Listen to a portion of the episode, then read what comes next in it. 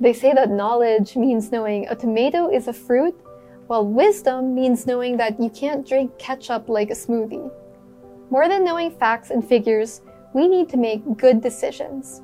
And we can gain wisdom in different ways through just living our life and acquiring experience, or through studying particular topics, or from taking advice from other people.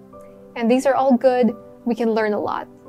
But the truth is also that every day we're bombarded with these conflicting opinions and suggestions that are less than wise.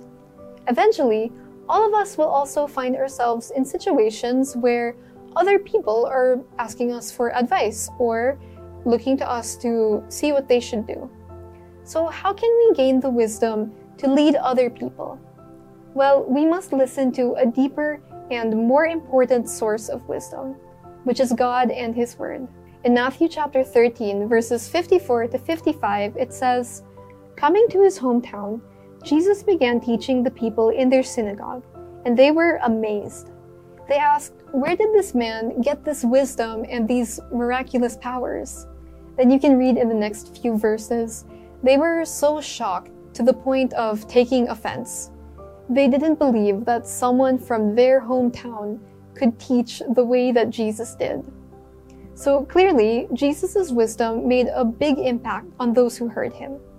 So, how can we seek that same kind of godly wisdom? Well, remember this verse from Proverbs 11, verse 2. It says, When pride comes, then comes disgrace, but with humility comes wisdom. So, as Christians and as leaders, we need to humble ourselves before the Lord, and we need to pray and read the Bible to seek God's wisdom.